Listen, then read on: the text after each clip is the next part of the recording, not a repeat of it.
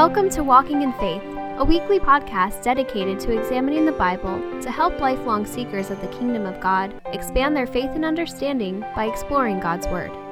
Now let's join Pastor Rob Harrington as he shares this week's message. Take your Bibles and turn to Luke chapter 16 as we move from the parable of the lost sheep, the lost coin, and the prodigal son, which really should be entitled The Bitter Older Brother as we saw that last week. Today we're going to look at a new parable as we look at the shameless supervisor in Luke chapter 16. And as you turn there, and I want you to have your Bibles again, if you do not have a Bible, please let me know. I want to get one into your hands. But whether you have your tablet, your phone, or just a good old Bible, I encourage you always, it's good to take notes. We have note paper back there you can always use. But writing on your Bible is something that is treasurable and, and is beneficial to you. I want you to think about this for a moment as you're turning to Luke 16.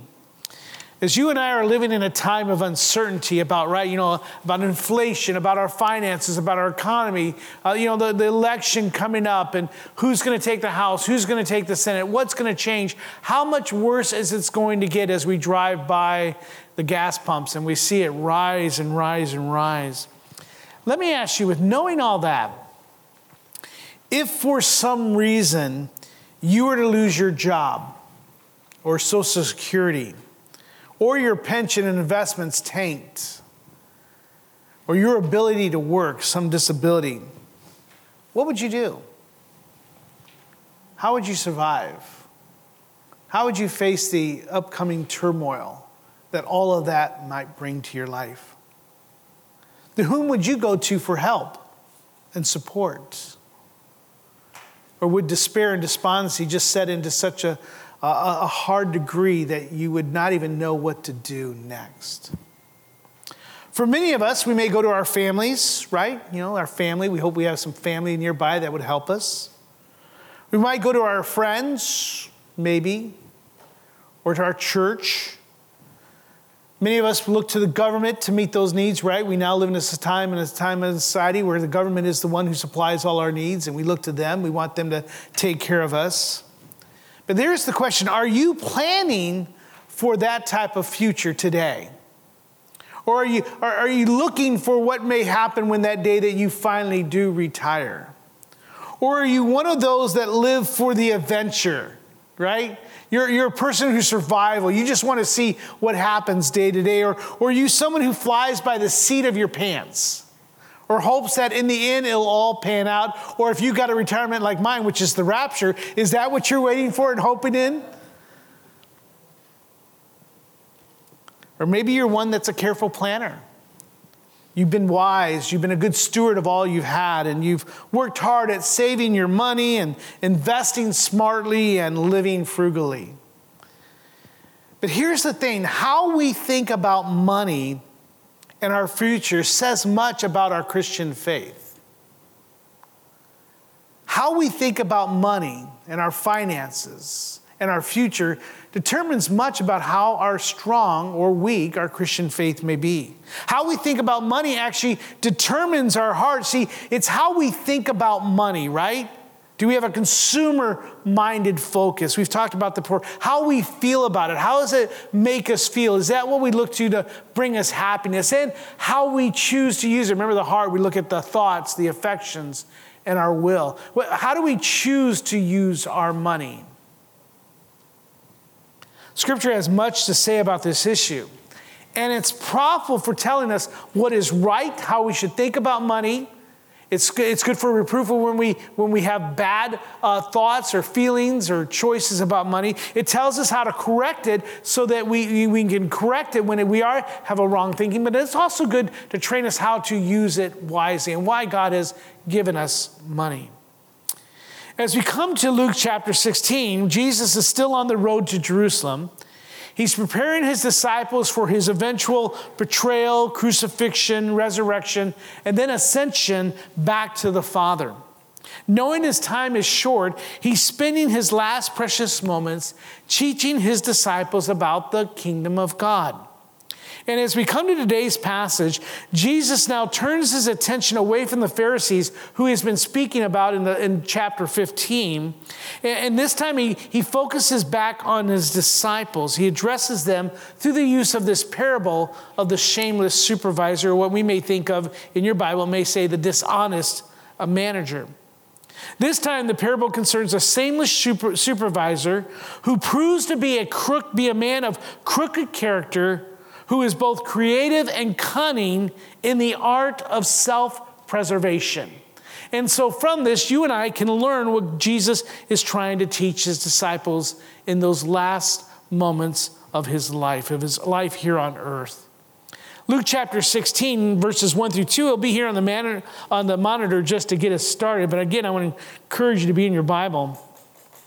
Jesus also said to his disciples, he's turned his attention away from the Pharisees. He says, There was a rich man who had a manager, and charges was brought to him that this man was wasting his possessions.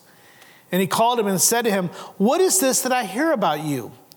Turn in the account of your management, for you can no longer be manager. Father, so help us as we take this uh, somewhat familiar parable and try to understand what is it that you're trying to teach your disciples. I mean, this must be important if it's one of the last things that you're wanting to share before your betrayal, before your crucifixion. There's some warnings in here that, that we need to understand. And even here, 2,000 years later, we need to understand it not just for the sake of learning more information, but it's about transformation. There is something that you're wanting to do with our heart. You want to change the way we think. We want to change the things that we love, and you want to change the choices that we make so that we may present our bodies, our minds, our hearts a living sacrifice to you. So I pray that you open up our minds and hearts, clear us of, uh, of distractions. Let our minds be clear and let our hearts be open and may your spirit have free rein to do that work. And may we rejoice and find joy in that. In your name we pray. Amen. This parable takes place in the context of an agricultural business. The two characters are the rich man and the supervisor, the manager. The, the rich man owns a large piece of property, and it sounds like he doesn't even live in the area, as he doesn't even know what's going on with his finances. And he hires a manager to conduct business for him. Excuse me, the manager is in charge of all facets, it seems, of the business, and he's expected to supervise and manage on behalf of and for the benefit of the owner, not for himself. However, it seems that the manager has not been faithful in his duties as the owner hears from others, not from his own oversight, but from others, he hears that this man has been mis- mishandling his money. He's being cheated. It seems that the owner has not been fully aware of what his finances are, of what the manager has been going, doing. He has not been checking up on him. So he delivers an ultimatum once hearing that word and he says, tells the manager to get things in order before fire him. Now, you and I might question the wisdom of doing that, of asking a man who's already proven himself to be dishonest to get everything in order and then present it before him, and then you're fired. I'm not sure how, how that really works. Could you imagine that in your job today? Hey, could you finish out the week and on Friday you're fired? You know, you know what, what kind of damage would someone do? However, we're going to see this man does some, but that's not the shocking part. On hearing his fate, the supervisor is first despondent, right? He's not sure of what he's going to do, but then he comes up with a clever plan. Look at uh, verse 3. Read silently with me as I read, starting in verse 3. And so the manager said to himself, What shall I do? Since my master has taken the management away from me, I'm not strong enough to dig. And all of a sudden, I'm thinking, This man's in my mind. I'm not strong enough to dig, and I'm ashamed to beg. I have decided what to do so that when I'm removed from management, people may receive me into their houses. So this man has a, a, madness to his method. He knows what he's doing. His desire is I'm not working, I'm not doing manual labor, and I'm not going to beg, but I'll do. I'm going to make some friends so they'll take me in and take care of me. So, summoning his master's debtors one by one, he said to the first, How much do you owe my master? And he said, A hundred measures of oil. And he said, Well, take your bill and sit down quickly and write 50. Why can't we have creditors do that for us today? How much do you owe? Well, this. Well, you know what? Just write down a new bill. I'm going to try that uh, this week, see how well that works. I'll let you know next week as uh, someone can, can bail me out. then he said to another, How much do you owe? And he said, I owe 100 measures of wheat. And he said, Take your bill and write 80. Now, this shameless supervisor comes up with a creative and cunning plan to secure his future. Now, again, does he have the right and authority to do so? Yes, yes. He says, go and account. He, he, he says, go ahead and do take care of it. I mean, this, this, this owner is not very smart in doing this. Now, I could say, is it an ethical thing to do? Then we might answer, no, it probably wasn't an ethical thing to do it. But as we're going to see, the manager actually looks at this as a different way than you and I do. Recognizing his physical limitations, excuse me, he cannot do manual labor. And knowing that no one will want to hire someone with his reputation, he uses his still existing authority to cut deals with his boss's customers. Now, most likely he's not bringing the, the, the owner more in debt. He's most likely cutting out any interest that's going on. Uh, so he's probably getting back what he put into it. Uh, again, that's just my subject, you know, it's just my, my, my, my opinion. It's not scripture. He offers them a deal that they cannot refuse. And who would? I mean, if somebody says, hey, you have the authority to do this, then yeah, then take it. The character of this manager is described as shameless, hence why I use the word. He points out that this shameless supervisor, Jesus points out that this shameless supervisor was both shady, selfish, and shrewd. You see this on the monitor. He was shady in that he mismanaged that which didn't belong to him. And money, it didn't belong to him. He was supposed to take care of it on, on behalf and for the benefit of someone else, but he was shady. He didn't do things the right way. He was mismanaging money. He was selfish in that he only thought of himself. He didn't think about, well, how can I get the best return now for my owner? I've been caught, right? I'm sorry, but you know what? I better take care of him so maybe he might change his mind. Maybe he might give me a lower position, but he doesn't do that. He just thinks of himself. But then he was shrewd in that he came up with a clever plan to secure his future. He was shady, he was a shameless man who was selfish and shrewd. Now, so far, everything in this parable sounds familiar to many of us as it did the disciples.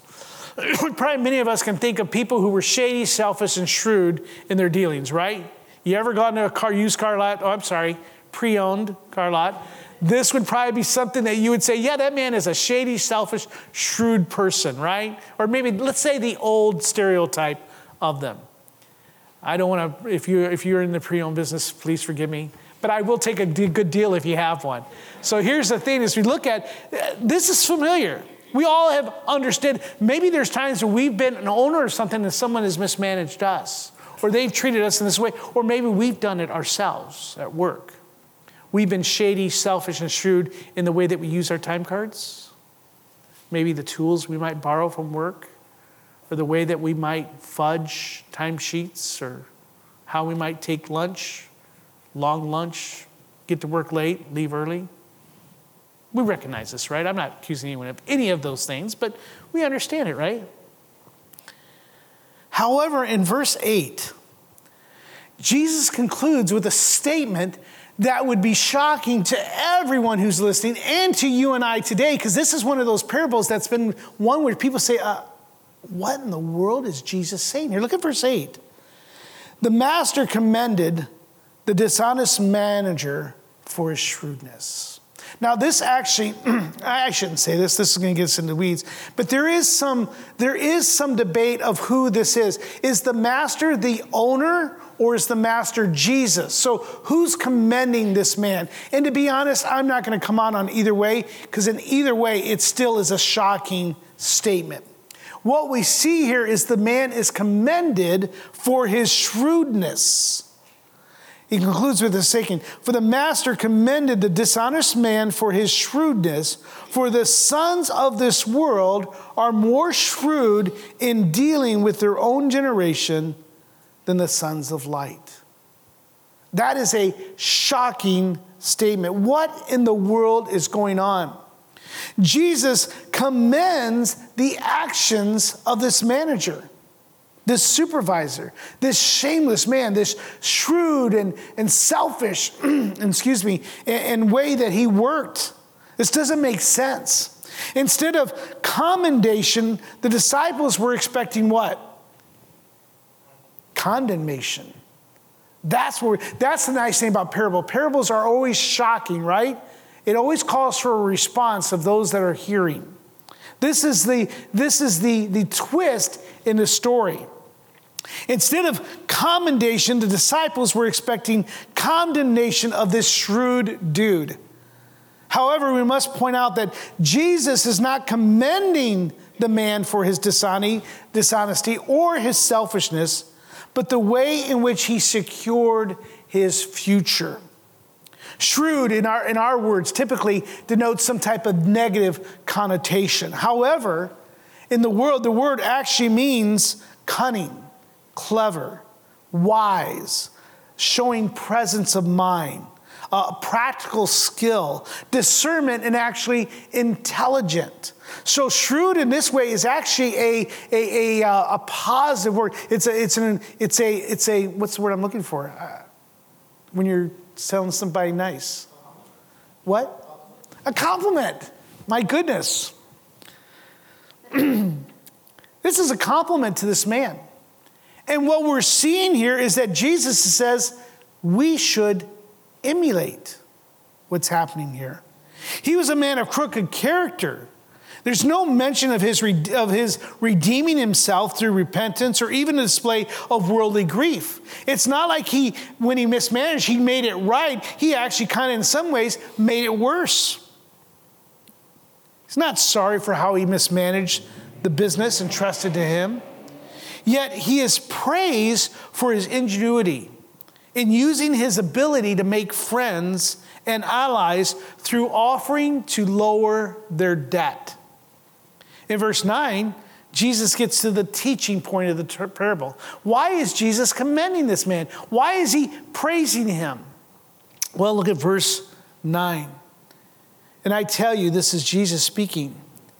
Make friends for yourselves by the means of unrighteous wealth so that when it fails unrighteous wealth, that they may receive you into the eternal dwellings. What a puzzling statement. Amen? Anyone else? Anyone who's ever read this and what in the world is going on here? The ESV Study Bible comments on this portion that unrighteous wealth probably refers to the way in which the pursuit of money may be involved. It's the way that you and I think, it's the way that we have an affection for it, it's the way in which we choose to use our money. In other words, they say unrighteous means acquiring wealth by taking advantage of others. Scripture tells us that's a way in which we are not to make our money. We're not to increase wealth by, by doing it on the backs of others unrighteous uh, desires in the use of wealth for personal gratification and selfish pers- uh, purposes rather than caring for others. So it's, it's using it for our own purposes, selfishness. And then it's also the corrupting influence of wealth that often leads people into unrighteousness. Those warnings of Scripture are to be careful about our desire for money. You see, Jesus recognizes that using money or earthly wealth is a good, wise way to make friends and allies. So he's encouraging them as that you have given, been given money, you have been giving wealth, and here in America, we've been given immense blessings in that area. He says you should be using that to make friends and allies. Theologian Liefeld comments that the worldly wealth can be wisely given away to do good. Hence why I asked that question. If everything were to fall in your life, who would you go to? Who would be the ones in which you have used your wealth or used what God has given you to make friends and allies who would then return the favor in your dark days? Jesus is wanting them to think. He's, he's getting into their mind here. And he's going to zero in here on how they think and use and think of money. And so we need to recognize Jesus says, you need to use your money your wealth in a way that, that, that not only glorifies God, but is for the good of your fellow man. Again, the ESV Study Bible writes that believers who use their wealth and possessions generously in this way, by helping others, give evidence of their faith and commitment to God and of understanding that God will give eternal rewards to those who use their generous or who are generous in the use of their resources he has entrusted to them. In other words, he's saying, you know, the world is more shrewd. They understand that, that if you are generous to others, then they will return. And what he's saying is, sons of light, as children of God, we need to have the same type of mindset, but in a little different way, as we're going to see, than the world thinks. So, in Jesus essentially is just encouraging the prudent use, the prudent use of material wealth. That's the question. How do you think of your money? How do you think of your assets, those things that you have in life? Theologian Thomas Schreiner writes that using wealth as a means to secure the future is characteristic of the people in this world. They understand that they need to save, they need to invest, they need to use it for a good purpose or for a purpose that pays dividends. In the same way, it is wise for Christians, the sons of light, to be prudent in generosity towards others. And so we need to understand that. And we've talked about this before. God has called us to have a generous heart. Why? Because God Himself is generous to us. When you and I exhibit and demonstrate and display generosity, whether now it's not just our money, but it could be our time, our energy. It could be the way that we pour ourselves into someone's life. That's like, that's imitating God. That's the character of God.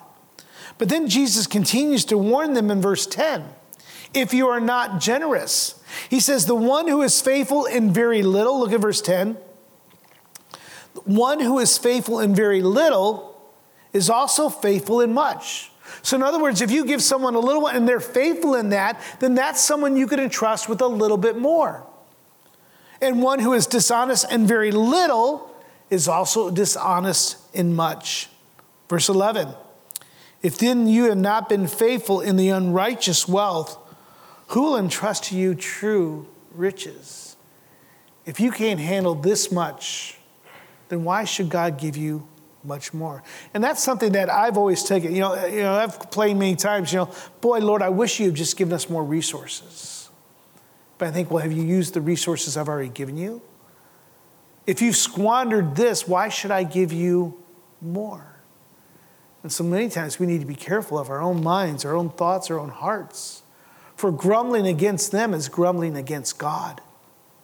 He goes on to say in verse 12, and if you have not been faithful in that which is another's, who will give you that which is your own? We understand this.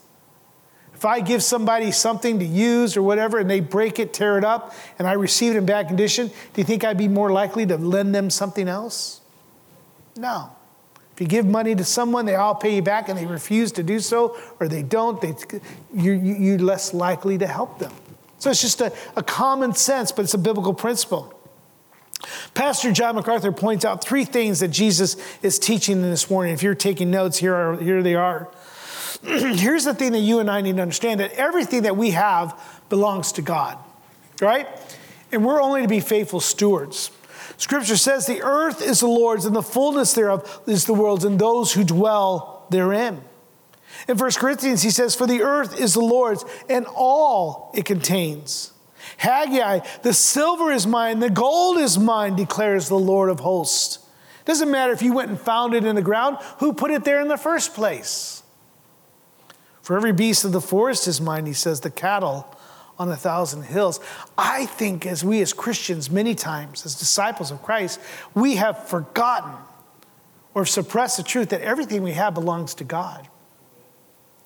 When you get that check from your boss, from your owner, whatever, from a vendor, whatnot, and you get that at the end of two weeks, a week, whatever it is, and you say, Look what I've earned. But you have to recognize it's God who has given that. He may not have signed that check, but it is from God. There is nothing that you have that does not from God. But you say, wait a second, but no, I got this on my own creativity, my own ingenuity, my own intelligence, my own abilities. Who has given those to you? Yeah. Who's given you every breath that you're taking, even at this every moment? Every in, in, inhales, in, I can't even say the word, you know what I'm saying? Every breath is from God. At his very thought, he could take that away from you in a moment's instant. We need to recognize that everything we have belongs to God. So let me ask you is that how you think about the money you have? Is that how you think about your resources, your time, your energy, your children, your family? That it belongs to God. And you're just called to be a faithful steward. Some of us have been shameless supervisors mishandling the very things that God has given us. Number two, money is to be used for the good of the kingdom, ourselves, and others. So, God has given us all things, whether it's finances, our intelligence, our health, whatever we have, He's given it first for the good of the kingdom. That is which will prevail. It is the kingdom that is immortal, that is for eternity. It is that which will last forever. We are to advance the kingdom of God first. That's why we said in our, our, passage, seek ye first the kingdom of God, right? Don't worry about all these other things. Seek ye first the kingdom of God. And then our money then is used for ourselves, for our families. We need to make sure that we do take care of it. He says, You're worse than a heathen if you do not take care of your family. And not just your money. Let me talk to you. If you're not spending quality time with your children, you're robbing God and others if you're not spending good quality time with your spouse, if you're not spending time in worship with others, you are robbing God. You are robbing the kingdom. But then it's also it's for the good of others. So we use all that first for the kingdom of God, then we use it for ourselves and those who are in our immediate family. Then we use it for others. That's we do good to the household of God, God first, and then to others. But many times we have it so backwards. We have, other, uh, we have ourselves, right? Then we might have God or we might have others, or sometimes we, there's people who put others. Others before their families, others before their marriage, others before all other things. I've been guilty of that, of doing good to others while then letting my own family kind of struggle a little bit. And that's not something I'm proud of. And the thing is, is that it was that self-righteous, see, I'm helping someone, but yet I was robbing God, I was robbing the kingdom, I was robbing my family. Helping them, but at what cost? And so you and I need to consider this in here. And then thirdly, or let me give you a couple, honor the Lord with your wealth and with the first fruits of all your crops. Let, let, let's scripture speak, not Rob. He says in Proverbs, precious treasure and oil are in a wise man's dwelling. That's, that's for yourself but, but a foolish man devours it. God gives us this to take care of. Whoever gives to the poor will not be in need, but he who hides his eyes will receive many curses. So we are called to give to others. But how many times do we just hide our eyes to the poverty needs of others?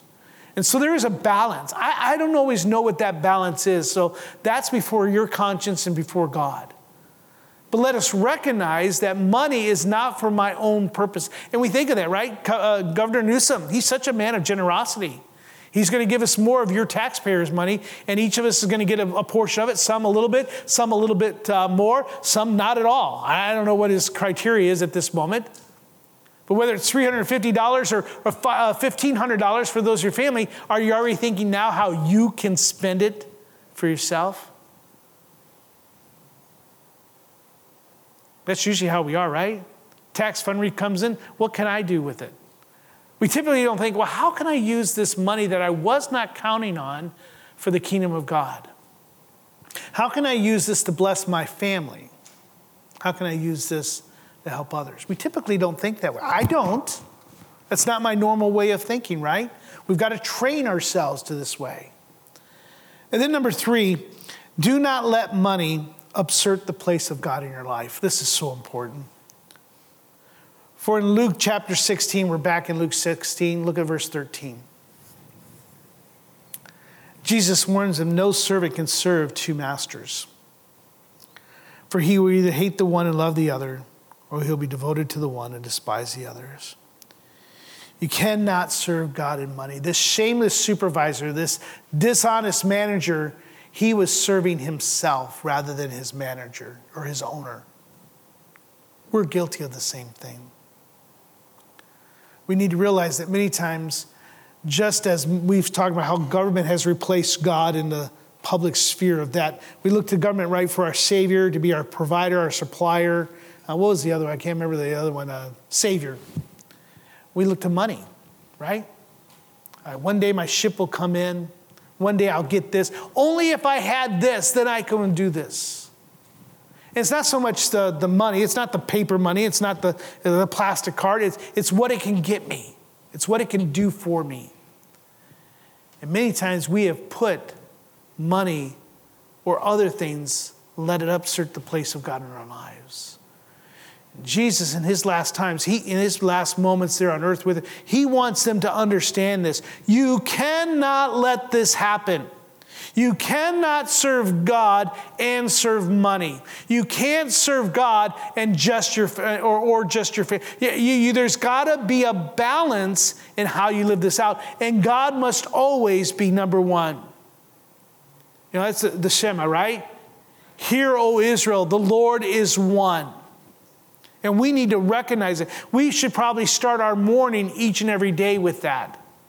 Maybe when we go to Amazon or something else like that, before we hit push on that cart, we ought to say, hey, Lord is one. How does, this, how does this advance the kingdom of God? How does this serve me and my family? And how does this serve others? Maybe that might change some things. In summary, but not the end of the message.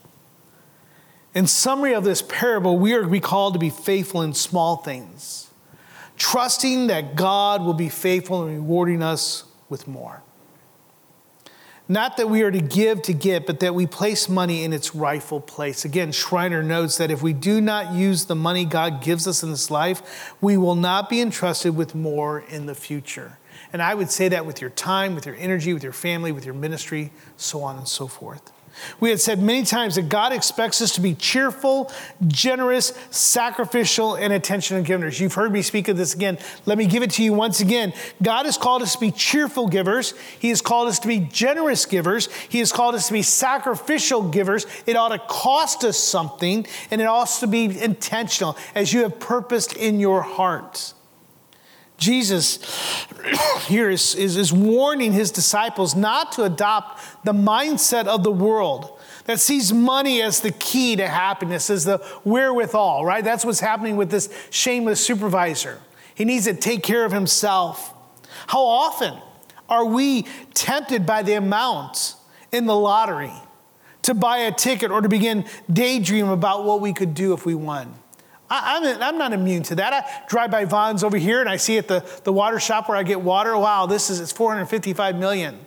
That one's uh, 407 million. Oh, that one's 10 million. Man, it's two bucks a ticket. Boy, what I could do for the kingdom of God if God would give me 455 million plus whatever the taxes are. You know, I could pay the taxes and I wouldn't be mad. I'd still wind up with what over 200 million. You know what I could do with that? I got a list, by the way. I could share it with you off outside. I've had these dreams. I've had these aspirations. What can I do for my family? How can I set it up? That's generational wealth, my friends. That's not just a, uh, just a ship coming in, man. That's, that's, a, that's everything. That's the Navy coming in.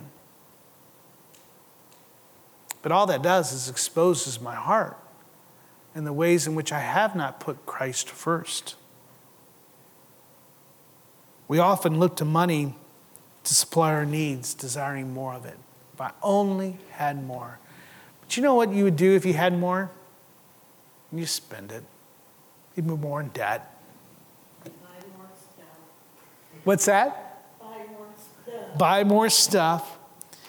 You may recall the parable of the rich fool who declared after a bountiful harvest then he must tear down my barns and build larger ones, and there I will store all my grain and my goods, and I will say to my soul, Soul, you have ample goods laid up for many years. Now, I know many of you haven't said that, come home to that, but you might have followed with these words Relax, eat, and be merry.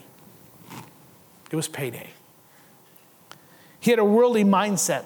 He was all about himself. He never once considered sharing and being generous with his goods. You may recall that you can go look at that message if you weren't here for that one.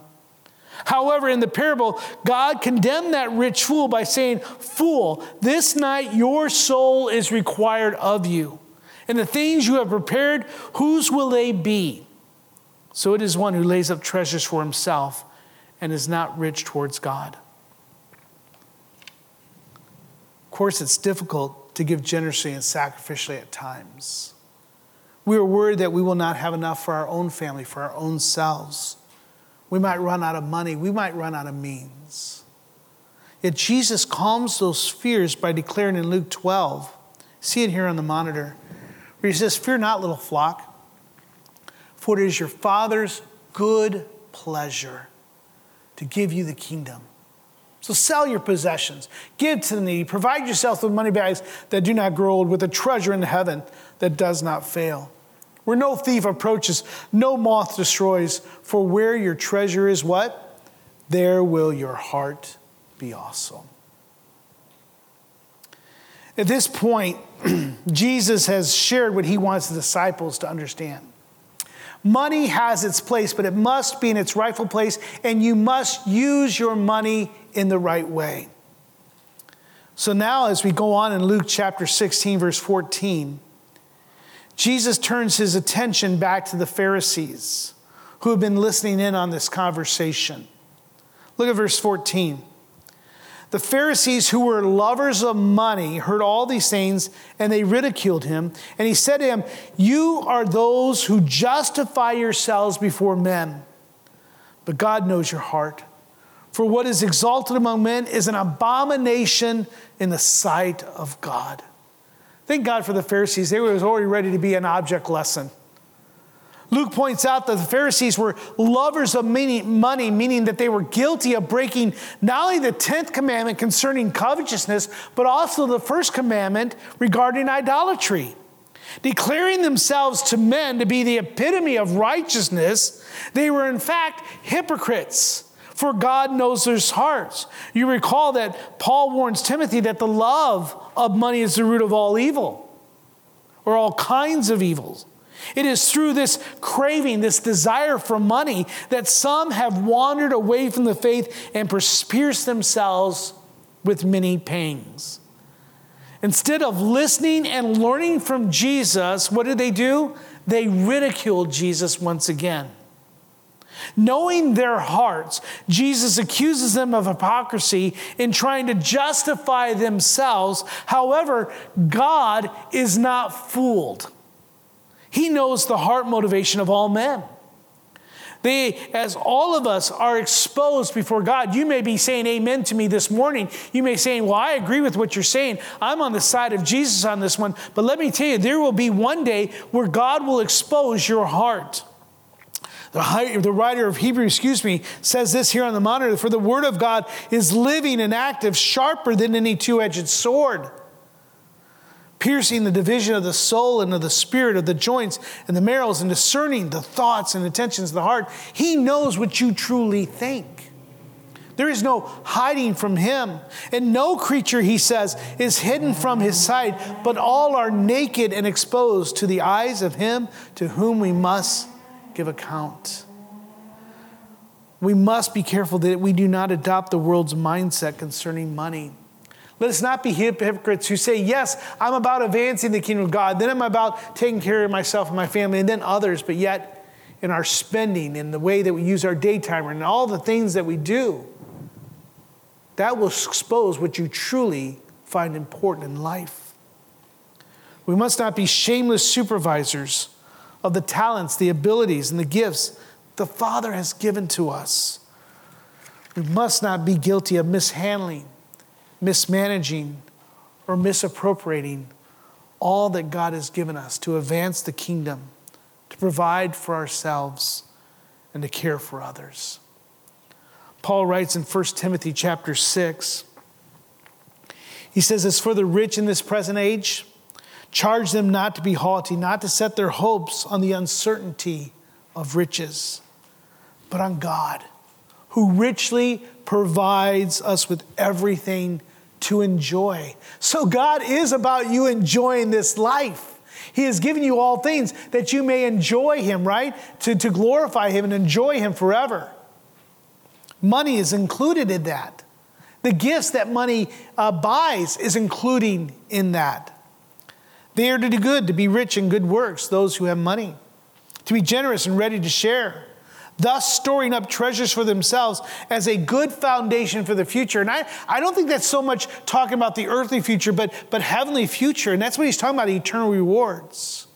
If you're using your money to advance the kingdom, to share the gospel, to save babies, and, and to, to restore families, our desire is that by using our wealth, our finances, your tithings and donations, that others may come to Christ. And that when I'm in heaven, as I walk through those gates, they are welcoming because we were generous with our time, our energy, our money. That's what he's talking about, our eternal rewards. That they may take hold of true life. That's what we want for each and every person, not just to give them a financial band aid but to share them with Christ and tell them the ministry that God is reconciling man to himself. Amen? For that's where you and I are. Which leads me to our last point. I know you're, you're wondering. Here it is, number four. One day, God will require from us an accounting. Just like this shameless supervisor got away with it for a while, he didn't, it didn't last. Word gets around.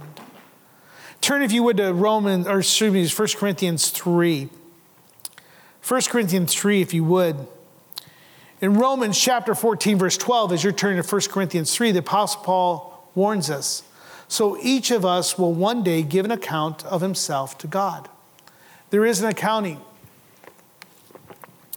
You may be a shady, selfless, serving man or woman, but one day you will give an account 1 Corinthians chapter 3, look at verse 10. This is speaking about the church, but I think the principle follows on because you and I are to advance the kingdom of God. He says, according to the grace of God given me, Paul says, like a skilled master builder, I laid a foundation. And someone else is building upon that. So it's like you come and someone builds a foundation, then people come and build on it. Let each one take care how he builds upon it. For no one can lay a foundation that, than that which is laid, which is Jesus Christ. So we have been given a firm foundation as children of God, Jesus Christ. But look at verse 12. Now, if anyone builds on the foundation with gold, silver, precious stones, or wood, hay, and straw, each one's work will be made fat manifest or be made known for the day, you see in most uh, modern translations, that day is capitalized because it's speaking about the day when Christ comes and the day of judgment. He says that day will disclose it, that day of reckoning, that day of accounting, because it will be revealed by fire. And there's that, that's given us a, a mind picture, a word picture so that fire will test what sort of work each one has done. And you and I can understand gold, precious jewels, what happens when it's at fire, right? It, it burns out the impurities and then you can shape it into something. But if it's wood, hay, and straw, you can imagine what happens to that in fire.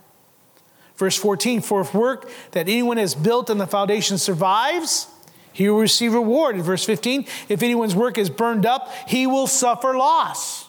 Some of us may give a, portion of Jesus, and it'll have uh, probably this will probably be a, a, little bit of both, but you're giving either uh, Jesus a, a, portion of gold, silver, and jewel that's been uh, uh purified and, and melted down, or we're going to give him a bowl of ashes. Most likely, all of us are going to give him a little bit of portion of both if we're reality in life.